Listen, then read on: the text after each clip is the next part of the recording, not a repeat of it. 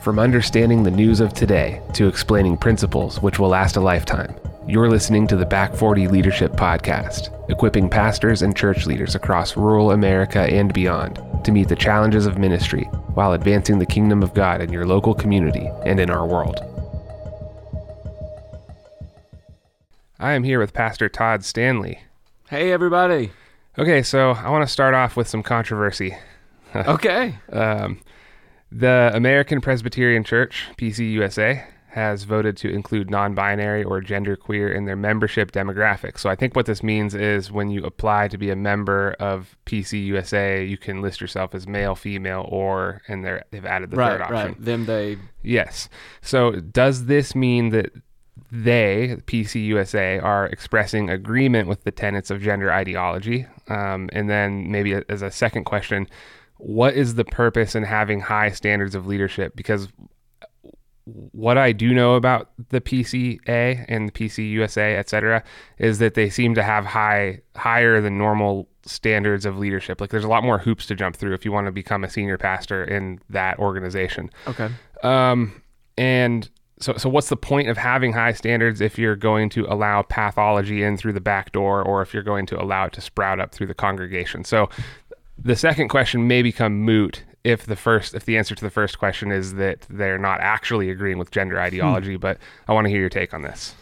Well, uh, not being a part of that denomination, I, I I can't definitively speak, but I you know I do know that there has been a trend and a movement for a long time uh, in in the PCUSA uh, toward uh, you know um, affirming same sex uh, couples, affirming same sex attracted, uh, and ordaining same sex attracted ministers, all of those kinds of things. So, this is not a new trend for them. So, my guess would be that the short answer to the first question is yes, that they are aligning Yeah, with yeah. and affirming um, those things. And there's a whole huge conversation to be had around that. Uh, in fact, just recently, uh, just this last week, actually, I was at LCBC uh, out in Lancaster County, out in the eastern part of Pennsylvania, for a one day event, and they call All Access. Uh, and one of the sessions that I attended there was on having difficult conversations around sexuality. And they unpacked a lot of this stuff and did a really, really good job and a really even handed job as far as presenting both sides of the argument and and of course why they landed on one side and not the other. And uh, but they did a really good job with that. And these are questions that the church is going to have to wrestle with uh, no matter how no no matter where you're at or how small your church is you're going to have to wrestle with these questions. Um, if there are well so gen is it gen z? Yeah. 20% of gen z identify as lgbtq Wow. yeah, twenty percent. Um, my guess would be in Gen Gen Alpha, which would be younger than that. Uh, there's no there's no information on that yet, but my guess would be that the number will be even higher there um, because of the the the cultural pressure that's applied in that direction and all. It's yeah, so um, so it's a huge question for the church. We're gonna have to wrestle with it, uh, and so. Uh, I'm kind of getting off track there. Let's get back to the PCUSA. So the short answer to question one, yes, they are affirming it. The answer to question two uh, would be that, you know, historically, right, they have really uh, been high on education. There are a lot of ho- hoops to jump through to to be a, a, a in pastoral leadership there. Um, that doesn't become less important because they agree with an ideology that we would disagree with. What that means is that they then want their their ministers to be well trained in that theological yeah, So they're still going to have rigorous academic standards, but they'd be pointing in the liberal theological perspective direction. exactly. Now that's interesting because so did it start at the top then with them? Do you think, or did it start with? Uh, is was it more of a response to congregational pressure? Because I can certainly see a reality in which, Yeah. you know, the, people show up on Sunday and then Monday through Friday they're exposed to a culture that is pushing them to become more and more liberal, and then they import that into the church, and then the church leadership, in an effort to, um, you know, maybe maintain their attendance or their revenue or whatever, like the the real pressures, the real financial pressures of needing to have a healthy, thriving church, especially when you're a part of like a denomination, um, a close knit denomination, let's say. Uh, is the top responding to the bottom or is the bottom following the top and maybe we don't know maybe it's that hasn't really been said but Yeah, I mean, it's probably both and, and you know, it depends on the context and the situation. Um, I mean, to take it out of the PCUSA and into more of our context, uh, there was a church that was a part of our denomination uh, in Texas a couple of years ago now, and um, you know, the the pastor essentially got up on a Sunday and said, "We're you know, our denomination is from this conservative perspective. We are no longer going to hold that. We but, you know, are going to be affirming. We're going to do, you know, and so then of course there was some hullabaloo, and they ended up, you know, leaving the denomination. Um, but their reasoning really was about well, we have these friends who are same-sex attracted and we you know we want to you know and so some of sometimes it's that it's like oh well i, I want to I want to include these these friends that I have, and man, I understand that impulse.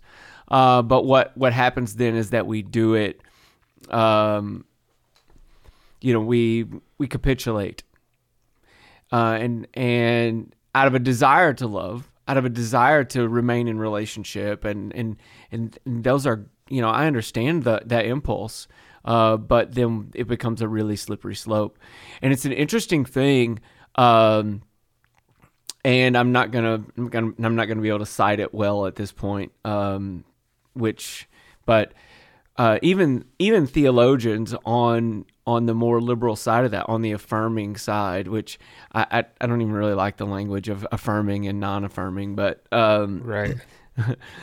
um, but even even those who affirm same-sex relationships, uh, the theologians on that side eh, openly admit that this is prohibited in Scripture, and then they just go like put a big asterisk. But we know things Paul didn't know, you know, and so it's not that they don't think that Scripture prohibits it; it's that they choose to ignore it, which is a whole other kind yeah of then conversation. you're right then you're in the the territory of questioning the authority of scripture and the sufficiency of scripture and that sort of thing and then Right. that's like uh, maybe a, a secular analogy would be the United States Constitution. Um, it's one thing to say, "Hey, uh, such and such is prohibited by the Constitution, or is, is these are rights afforded to us by the Constitution." But if the people seeking to violate those rights question the authority of the Constitution to begin with, then there's no point. Like, what's Yeah. the what are we doing? And so that's right. Like, it's, that's a whole different conversation because then the churches, the church leadership, they're just playing tennis without the net at that point. There's nothing to govern their worldview. Yeah. And like this, honestly, man, I this doesn't seem like a hard problem to solve when I think it through. And the reason is because church leadership and churches have been ministering to people who have been convicted of crimes for ages. Um, that's just been a regular part of church ministry. And we seem to be able to separate the crime from the person who committed the crime when we're ministering to people who are convicted of crimes. Like we that's why we go and minister Yeah, to them yeah. because we see that there's intrinsic value in the person and that they deserve to be loved in the way that Christ loves them even if they had been commit convicted of such and such crime. But when it comes to something that culturally is like up in the air as to whether or not it's good or bad, we just lose our minds. We can't seem to be able to separate the things anymore. And so I Yeah. don't understand. I guess the question then becomes why is it so difficult for churches to love people who have same sex attraction without affirming that idea? Like, why can't we pull the two apart? Uh, for the same reason that it is so difficult for people who struggle with same-sex attraction uh, to believe that we love them and disagree with them. So, I- so it's two sides of the same coin. And that reason is because sexuality is so intrinsically tied to identity, right? My sense of who I am. So it's one thing if if someone is a thief, for example, to separate the act of stealing from them as an individual, right? They it's easy for us to go this is something I did, it doesn't define who I am. But we that's not how we experience sexuality. It's so com- it's so woven into the fabric of who we are. Uh, and so it becomes a lot harder to parse out. Uh, and and so then it becomes well if if you don't love me as I am and maybe that's not even the right way to say it. If if you disagree with it, this this aspect of my being then um, then you don't love me. And and it's not just you know and so that gets anyway that just that gets really sticky. I am i am certainly by no means an expert in this area. I let me just pause and say this like i would recommend there are some really good resources out there preston sprinkle for example is an incredible um, writer and thinker in this area he's written several books um, uh, the latest of which is called Embodied, where he he wrestles with and talks really a lot through the gender identity issue. He's written a lot on homosexuality. He's got a, an- a great podcast thought, called Theology in the Raw. Um, yeah, so um, Preston Sprinkle is a really really good resource. Um, if if you're looking for some things to help you kind of wrestle through and think through these things. But it's sexuality is really tied to our sense of who we are. It's really tied to our sense of our identity. Uh, and one of the things that that we in the church get wrong often is that we tend to present as as if folks with same-sex attraction or folks with gender dysphoria or whatever their sexuality is broken and ours isn't. The the truth of the matter is that we are all dealing with a broken sexuality right? Because we all deal with the effects of the fall right? If our sexuality weren't broken then you know uh, you wouldn't look on a woman with lust if you're a guy, or you wouldn't, you know, sleep with multiple people, or there, there wouldn't be the temptation to, to, you know, uh, stray from your marriage, or you wouldn't, you know, all of this stuff, right? And like that's all the result of sin. That's all the result of the fall. We all have a broken sexuality. We all struggle with sin in this area, and if we start there, and then the question becomes not, well, what do same sex attracted people do? But the question and the the more important question for all of us becomes how do I submit my sexuality to God? How do I surrender my broken sexuality to the Lord? And then, you know, and if we if we all start there, we're on we're on even ground. Yeah, I agree that sexuality is deeply woven into identity. Um, my question then, though, is should it be? Because I think that if we can conclude that sexuality is broken, um, that heterosexual people stand enormous risk with identifying with their sexuality also. It just doesn't seem much different to me than identifying with like say you're really good at baseball. It's like I'm a baseball player. That's who I am. That's my purpose for living. Without baseball, I can do nothing. Without baseball, um, I have no reason to live. And you might it, it might make sense to think that way while you're excellent at it. But Yeah. then what if you break your leg? Yeah. Or what if you get older? You know, like then all of a sudden you lose all of that. Right. And that's all, all that is is idolatry in some sense. And so I think that we can kind of do the same thing with sexuality. And I think that the reason why it becomes difficult, I, I think why uh, people who aren't, you know, we we had talked about the distinction between same sex attraction and gender ideology and that sort of thing over against the sexual brokenness of maybe like heteronormative people. Um, I think the reason why we don't have these kinds of conversations about sexuality when it comes to heterosexual people is because there's less emphasis or less push to identify that sexuality with that person. And Yeah. I'd say this is, uh, I'd say both sides are guilty of this. I'd say that the people who are part of the pride movements and all of those things um, in the LGBT community seeking to identify with their sexuality and command that others affirm their identity in that, they're guilty. And the church is also guilty for allowing that to take place or for allowing themselves to be pulled into that. Like to to, to and, and i think that a lot of times church people don't have good motives when it comes to that kind of stuff. Yeah. it just feels good to be discript to discriminate against people sometimes. I think for people that's what they feel for a lot of people they just feel that way. Um but none of that is right you know what i mean like Oh, the- yeah, it- absolutely. and so it seems to me like the, the way forward through something like this for the PCA, for the United Methodist Church, for non-denomination, non- non-denominational churches, um, any kind of church that's dealing with this sort of thing, the way forward has to be through a separation of sexuality and identity. Um, and I don't know where that goes. Like, I don't know if that goes to devaluing sexuality so much so that we just don't talk about it anymore, which would probably be a problem. But uh, you know, there's there's Yeah. problems everywhere. So Yeah, I don't. I, I, I don't have good answers for, for a lot of this stuff. Um, what I do know is that these are questions that we have to wrestle with, uh, and it's only going to get messier. I mean, think of think about like if um, let's say let's say a same sex couple they're married. They've been married for 15 years. They got four kids. They come to your church and they give their lives to Jesus. What do you do then? Right? These are the we're to have to wrestle with these things. We're to have to deal with these things. Um and man I I I don't have answers yet. I'm I'm I'm wrestling with it. Yeah. Oh man. Okay, so let's move on to the next uh, topic here. A lot of people are talking about Elon Musk taking over Twitter and praising the move as good for the future of free speech on a global marketplace of ideas. But is it even wise for people to desire a global marketplace of ideas? So, are global issues so big that individuals stand little chance of making a dent, but greater chance of having their attention pulled in and neglecting local issues, which they actually could and should solve?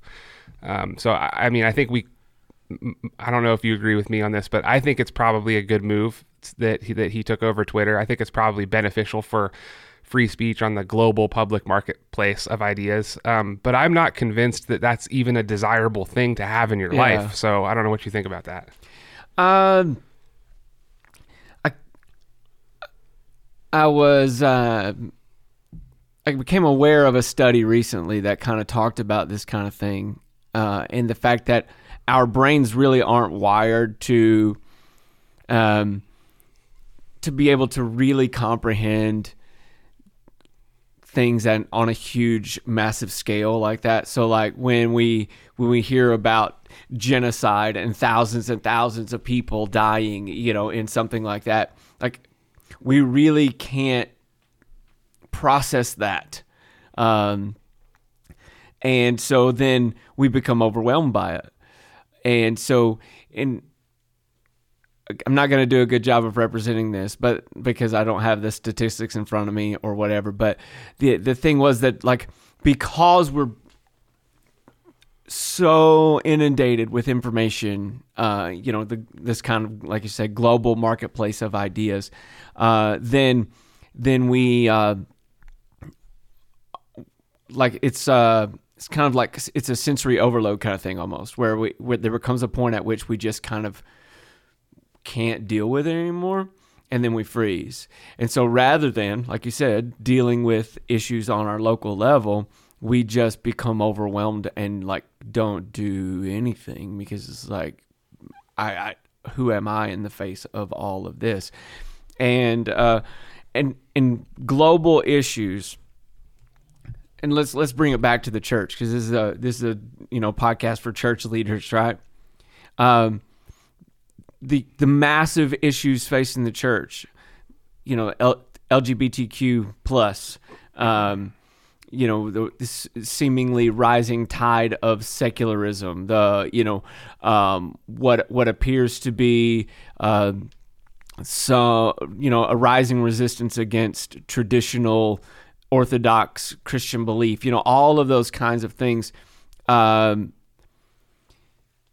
global change happens at a local level. And so, um, is there value to being aware of what's going on in other places in the world? Absolutely.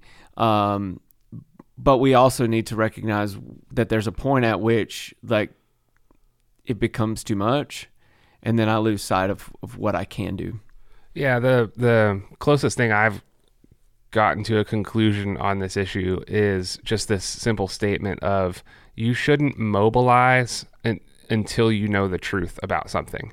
So, for instance, um, you think about like uh, the Ukraine Russia conflict, for instance. Like, if a church was going to mobilize, or if a pastor felt led to mobilize his congregation to support one side or the other, yeah. um, the answer is you should not do that until A, you know the truth about what's going on, and B, your congregation knows the truth about what's going on.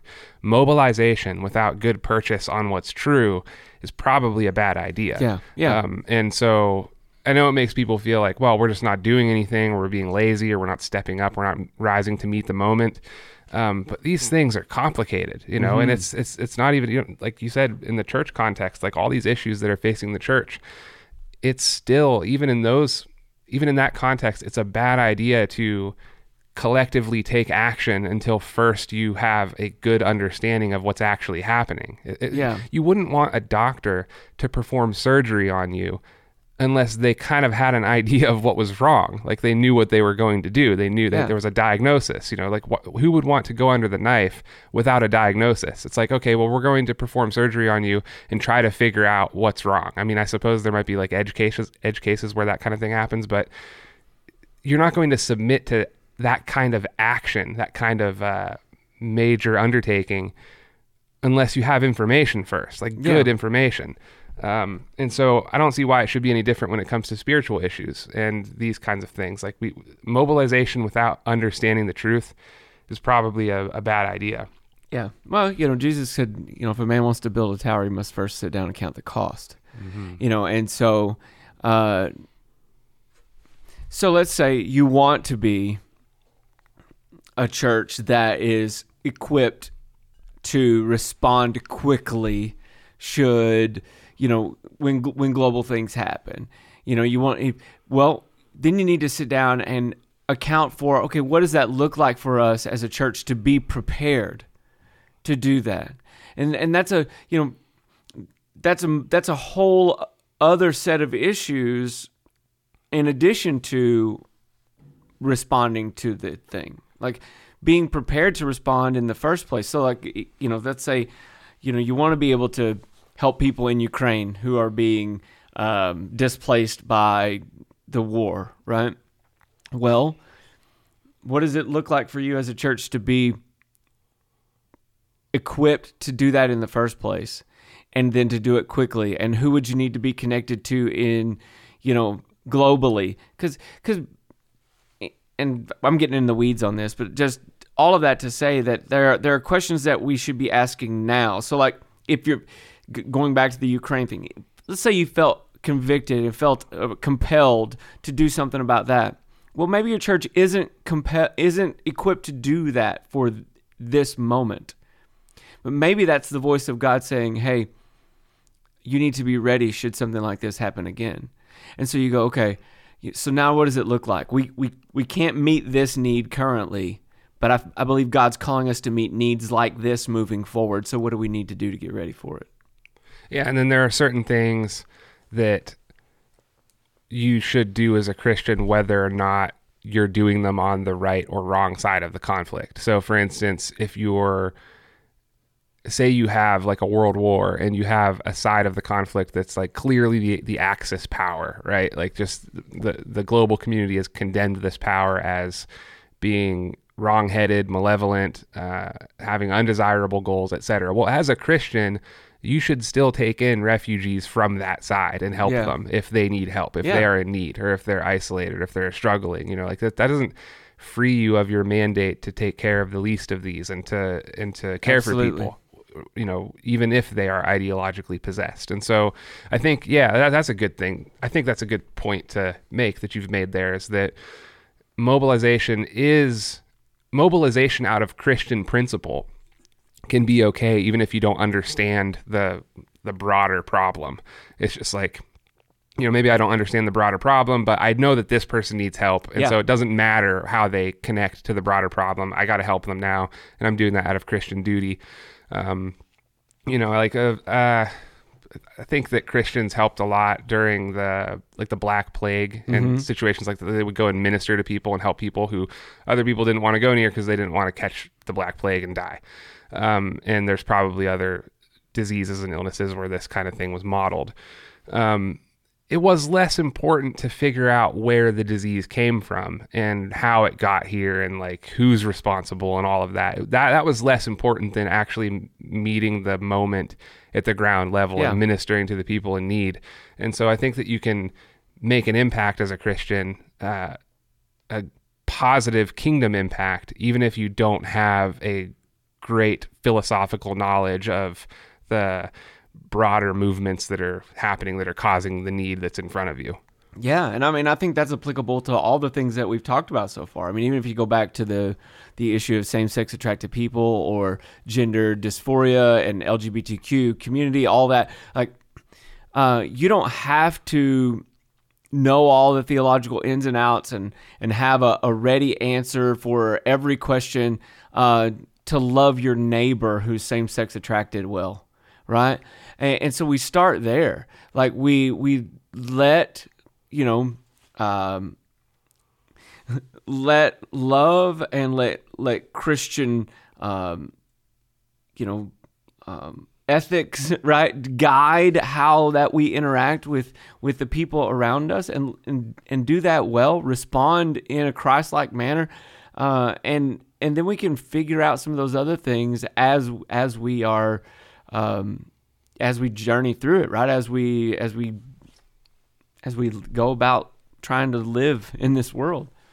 So, talking, so I think that helps people who maybe have less aspiration to um, play in the arena of ideas and try to figure out why things are happening and write books and be theologians and all the all the rest. Um, but addressing addressing the people who maybe are called to that because I think we need people like that too. We Sure. need people in the high office, let's say, um, or the academic office is probably a better way of putting it.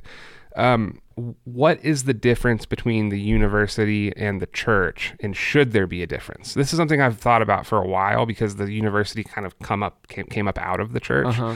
um, but I think most of those universities would not readily uh, attach themselves to the church today. right And I think that might be a problem because I think that the church, in some sense, needs to be a sense making apparatus. Because if we believe what we believe, then we believe that we have the book that makes everything else make sense. yeah And so, what what is your sense about the way the university and the church plays together? And should should it be different than it is right now? Was it better back when it started and there was more of a close relationship between the two?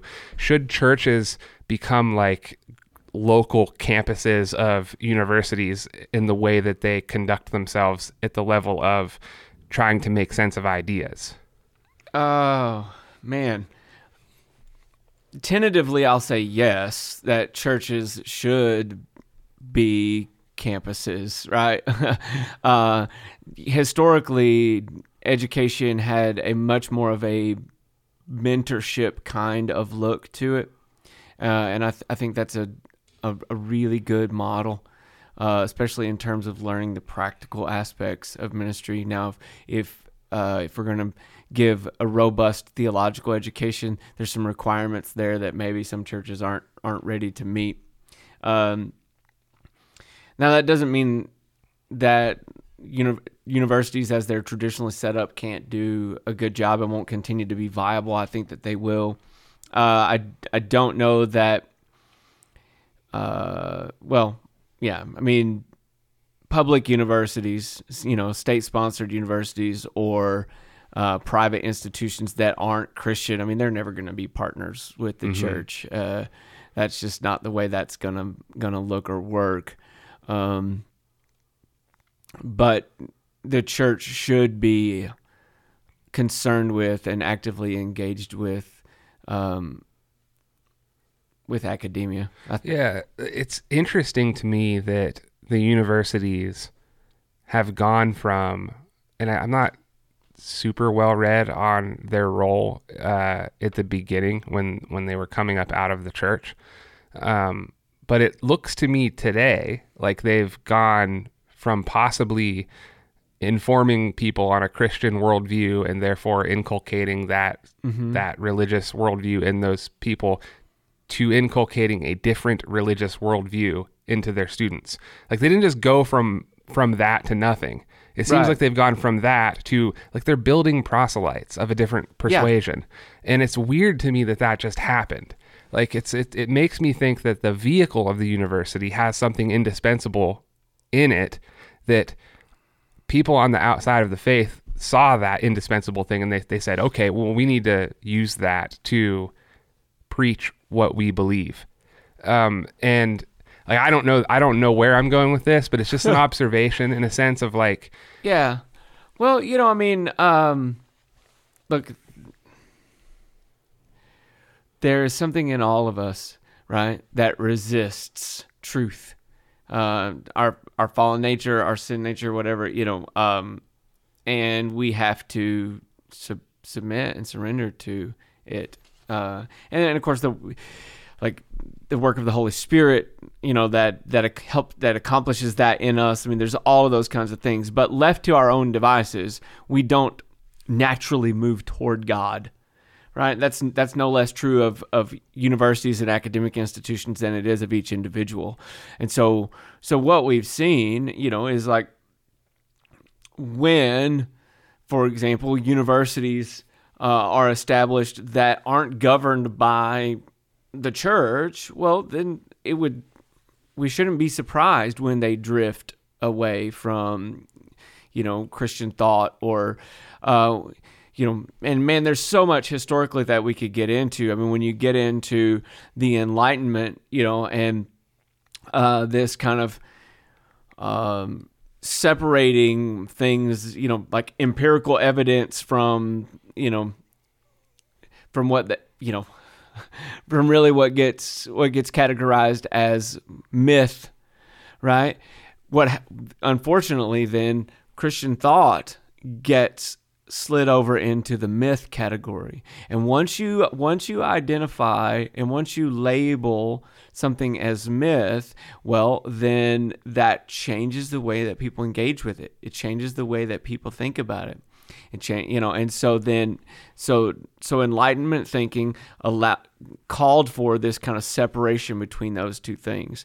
Um, and so then well if i can't prove god exists empirically right if i can't do it in a lab and reproduce it in a lab uh, never mind the fact that for all of us, right? We're there's this kind of hardwired thing where we like we know that there's something beyond here. There's some, there's something we don't see. There's something you know, um, but then the, but then there's this drive to go. Okay, if I can't prove it in a lab, then then it's it's not valid.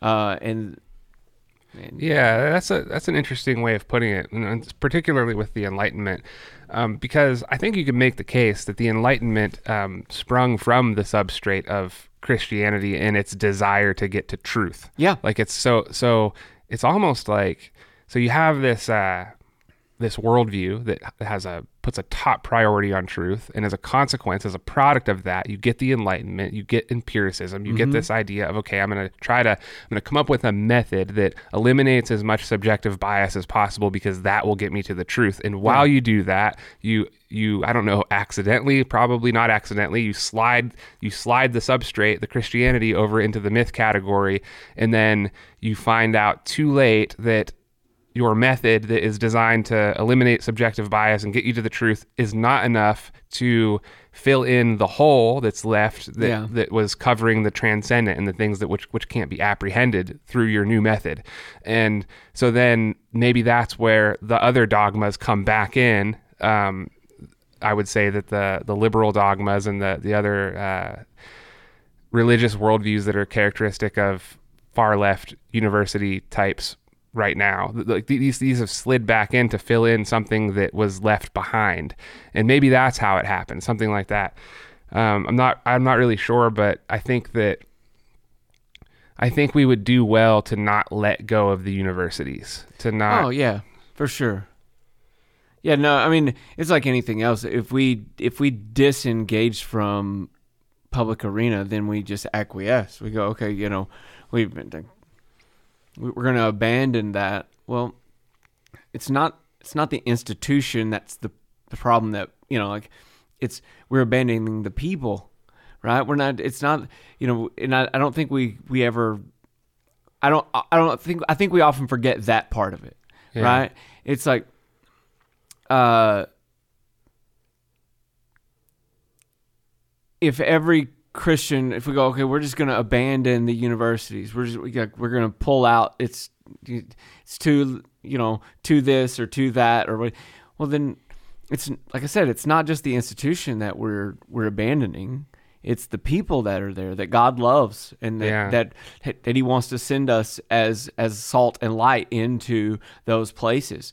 Um, does that require us to to have a good a really solid grasp on what we believe and why we believe it so that we can identify uh, the the the points of disagreement and and the the fallacies in you know the the opposing argument that might be presented to us and all yeah absolutely. It requires us to to know what we believe and why we believe it.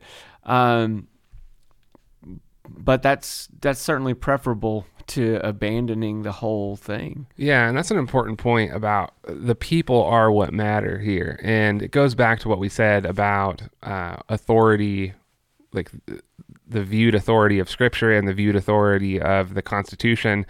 Um, the I would say probably I'm not gonna I'm actually not going to put Scripture alongside the Constitution um, in this regard because I believe that Scripture has authority whether we believe it does or not. Yeah.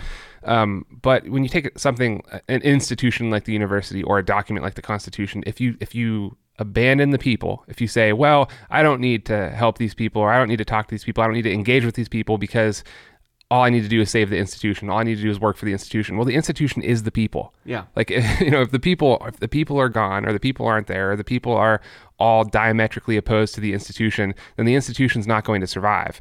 You can't just save it from the top. It, Right. You have to address the people, and so I think that that's a that's an important point.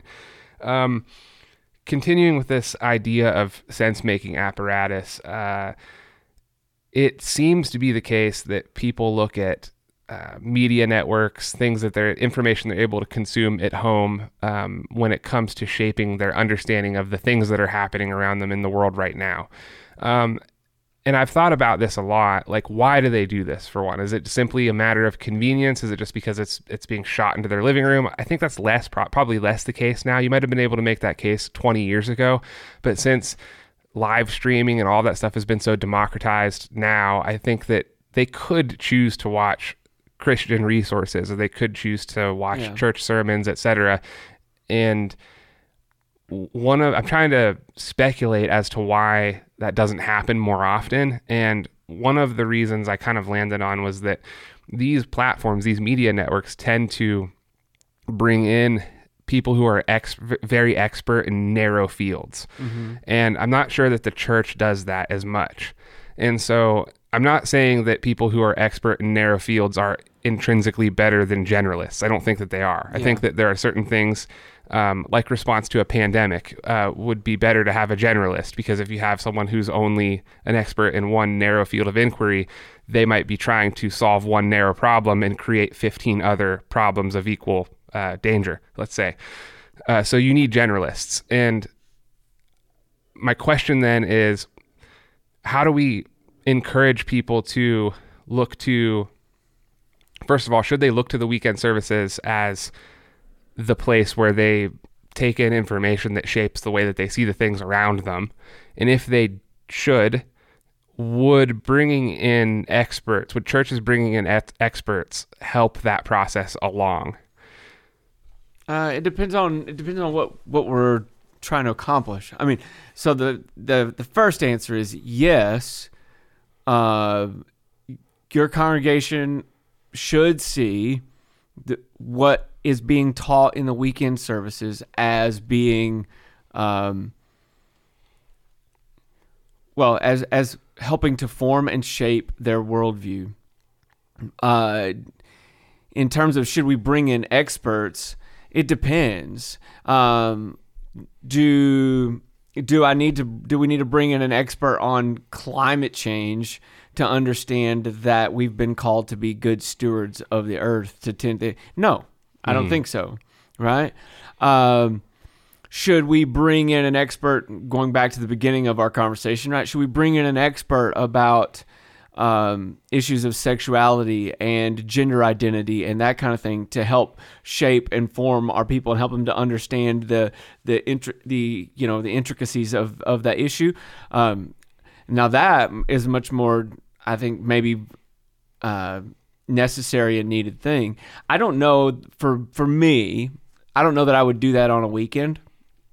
Uh, that's something that I would start probably with training with your staff and then maybe some key leaders and that kind of thing. Like, here's how we as a church are going to handle these issues. Here's what here's what shapes our understanding, uh, and then maybe from that, like depending on your congregation, if there's a, a large enough need, then yeah, maybe you do bring in somebody and and and do a panel on your weekend service or have them present, you know, um, a talk on the weekend. Uh, but but my firm conviction is that the weekend services really are more for uh, for shaping our uh, our understanding of who God is, um, and um, and really probably dealing with more broad issues of you know um, practical like day-to-day stuff that most people are facing which the sexuality issue is becoming more and more prevalent um, but i don't know that we need uh, or should have experts like in every political thing or you know like i said climate change or whatever like i don't i don't know that that's really Yeah, I mean, it comes back to um, the principle behind what the purpose of the weekend service is. And I think that there's a lot of wisdom in resisting it becoming more like a forum. Um, because, I mean, I, I'm definitely an ideas guy. And so the idea of the, the thought of a forum is exciting to me. But then I'm ne- I'm never okay with losing the purpose of the weekend service being to glorify and honor God. Yeah, we want to exalt the risen Christ.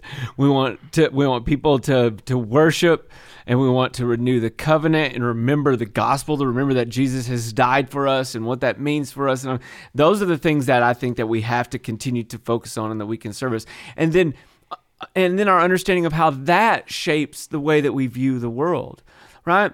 And so we, to me, we have to always come back to that. You got to always come back to the cross, and then, then when you when it becomes questions of sexuality and that, kind of- well, how does what does the cross say in regard to that? How does my understanding of what Christ has done for me then shape how I see people uh, of same sex attraction? If if God has given Himself, you know, it's that kind of we. It's got to be the gospel. If we lose that in in favor of you know a, an ideas kind of forum, well, I think we lose. Yeah, it, it, the the longest stand it seems to me like the longest standing churches and the churches that are most resistant to the the ebb and flow of the cultural tide are the ones that rigorously hold to um, liturgical worship. And not I'm not trying to um, acclaim the merits of liturgy over against a non liturgical worship, but I'm just saying that the ones who keep that in focus the whole time seem to be the ones that last the longest and that are most resistant to cultural change. Yeah. And it's weird because they're not really even engaging at the cultural level. They're just worshiping God and Yeah. they're doing it according to standards which have been set long ago. Um, and that's what they're doing and they're they're they're doing that zealously and I think that they're they have an impact on shaping the people who are, are, are a part of that. And so yeah, there's definitely wisdom to keeping it about Jesus um, on the weekend. Yeah, yeah. it sounds silly to say that, but um, some I think there are probably people who need to hear that. Okay, so this could be the maybe the last one. This is more of like a uh, nuts and bolts of church ministry uh, type of question. um, I've noticed how medium to large size churches tend to have auxiliary ministries, which make efforts to preach sermons. Do you think that this is a good idea, or do you think that the other ministries should be funneling people into the weekend sermon? Um, so I don't know. I'm trying to think of examples to this. Like, say you have uh, a youth service, you have a young adult service, you have like these different services Yeah. aimed at different demographics, and they're kind of doing the same thing that the weekend is doing. Um, is it a better idea to use those arenas to try to steer people towards the weekend, or is it is there danger in saturating the market, that kind of thing? Uh, I don't see a danger in saturating the market. I mean, uh, I think each of those things is going to um, appeal to and engage a different part of. Now, do we want all of those things to feed into and contribute to the life of the body, and the overall? Absolutely. Um, but I don't. I don't know that there's ever a danger of hearing too much of God's word. Right. you know what I mean? Yeah, yeah. and so, uh, and then, and, and I think that there's a biblical precedent for that. I mean, if you look at the book of Acts, you know, they were gathering in homes and in, you know, and, and in synagogues and like, you, seems to me that there was there were opportunities every day for them to gather in some place or another to hear God's word uh, and to engage with God's word and to discuss it and to pray with one another. And so, so I don't, uh, I don't, I don't know that there's a problem with you know with those kinds of things happening. Uh, I do think that there is that the challenge that that brings up though is then to make sure that we're all on the same page that there's congruence that there's unity among those things. You know that what's being taught here is uh, in agreement with you know the same what's being taught on the weekend that that doctrinally and ideologically and theolo- you know that we're li- that we're in alignment and that uh, that we're moving toward the same um, in the same direction. You you know you don't want any of you don't want those you know you don't want a, a rogue faction right? And and not that we're trying to control everybody but there needs to be agreement. Um you know pr- scripture says how can two walk together except if they're going in the same direction? And so uh so that's the thing there. And so there's it requires some more of us from a leadership standpoint but man um just i know from from my own experience in you know when I was a kid in youth group, like they were addressing things that I needed to hear that that my pastor really probably wasn't going to address on on a weekend. Not that I didn't get things from the weekend, right? There were things that I was learning and growing in, but but there were those specific things to that time of life that my youth group was addressing that that weren't addressed on the weekend typically. Um, and so and that's no different no matter what stage of life you're in.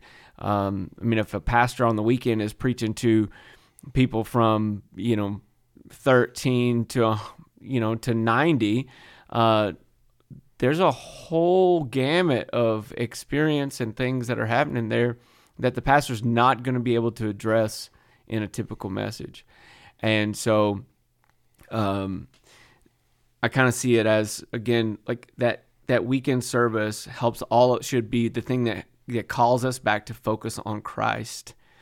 And then we take those general kind of overarching things that the pastor has talked about on the weekend and then throughout the week in those other opportunities to gather we get down into the you know the like how does this how does this inform my individual experience or my particular situation So, um, some of the smaller churches that I've worked with, um, when the idea was proposed of doing like a second service or another ministry somewhere like during the week that kind of looked the same as like a, a Sunday service, the fear was always um, dividing the congregation. yeah And so maybe speak to those leaders from your perspective of being a part of an organization that does those different things and assuage the fear of dividing the congregation and maybe talk a little bit about um, h- how organizationally how you can ensure that you don't end up with those kind of misalignments and maybe if you do end up with those misalignments do you solve them through something like a council? You know, I think about like the the various councils Right, throughout church right. history. Those seem to be like a response to misalignments like, okay, we have we have something we need to figure out here. We need to establish what it is that we believe, uh, what it is, how it is we're going to interpret this passage, etc. So we're going to have a council, and then we're going to do it that way. So is that the way that churches should be doing it now? Whenever they have internal.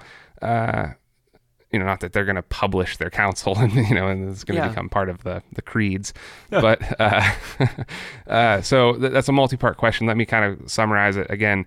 Um, speak to the people who have the fear of starting off their their their first auxiliary ministry, and their fear of dividing the congregation. Speak to them, and then speak to. Um, speak yeah speak to them from a perspective of, of a pastor who's already part of an organization that does that and why you don't maybe have to be afraid of that and then uh, speak to this this fear of misalignment in doctrine Yeah. So y there are a couple of things. I mean, number one,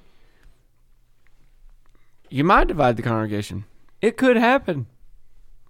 Why are you afraid of that? Like, what is it? What is it that you think you lose if you do that? Right? Um,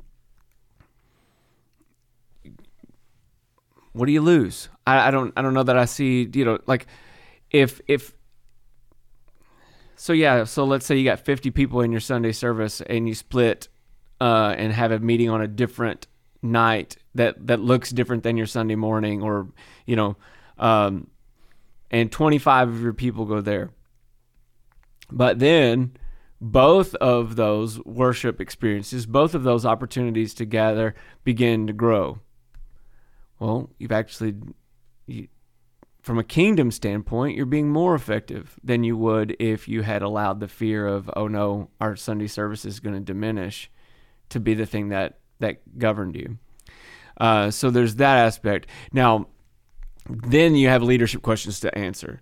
So if if the same leader is going to be doing both gatherings, well, that's that's pretty safe, right? I mean, you know, um, if it's going to be two different leaders, so if your primary communicator on Sunday is not your primary communicator at this auxiliary thing, well, then you just have to make sure that you're maintaining alignment. Those leaders need to be in uh, in communication with each other, in relationship with each other. I mean, maybe even going so far as to say, okay, here are the thing we're going. This is the series we're going to teach over the next six weeks. Um, it's going to look a little different in this gathering than it does in the Sunday gathering, but but these are the things that we're wanting to communicate so that we can keep our people in in, in alignment and there's some unity across those things. The other thing is to ask yourself, what is it that God's calling us to do? I mean, maybe He's calling you you know not just to start an auxiliary ministry but eventually to plant another church. And so if if that's the case well you know celebrate that and release them with you know with joy. And like I, it's often interesting to me that we will celebrate like if we have somebody in our in our congregation who feels called to go and be a missionary uh, in a foreign country man we send those folks out with like we we pray over them we commission them we're excited we sing but let's if there's somebody that feels you know called to go plant a church 30 miles down the road well then we get nervous all of a sudden like well wait a minute that's not too far for some of our people to drive. I don't know if we want to do that. Well why is that calling any less valid? Now if there if there's uh rebellion there if if if they're going like we're going to go 5 blocks away and plant a church because we don't like the way you're doing things here. Well that's a whole other issue than hey there's a city 20 miles from us that that needs that we feel God is calling us to go.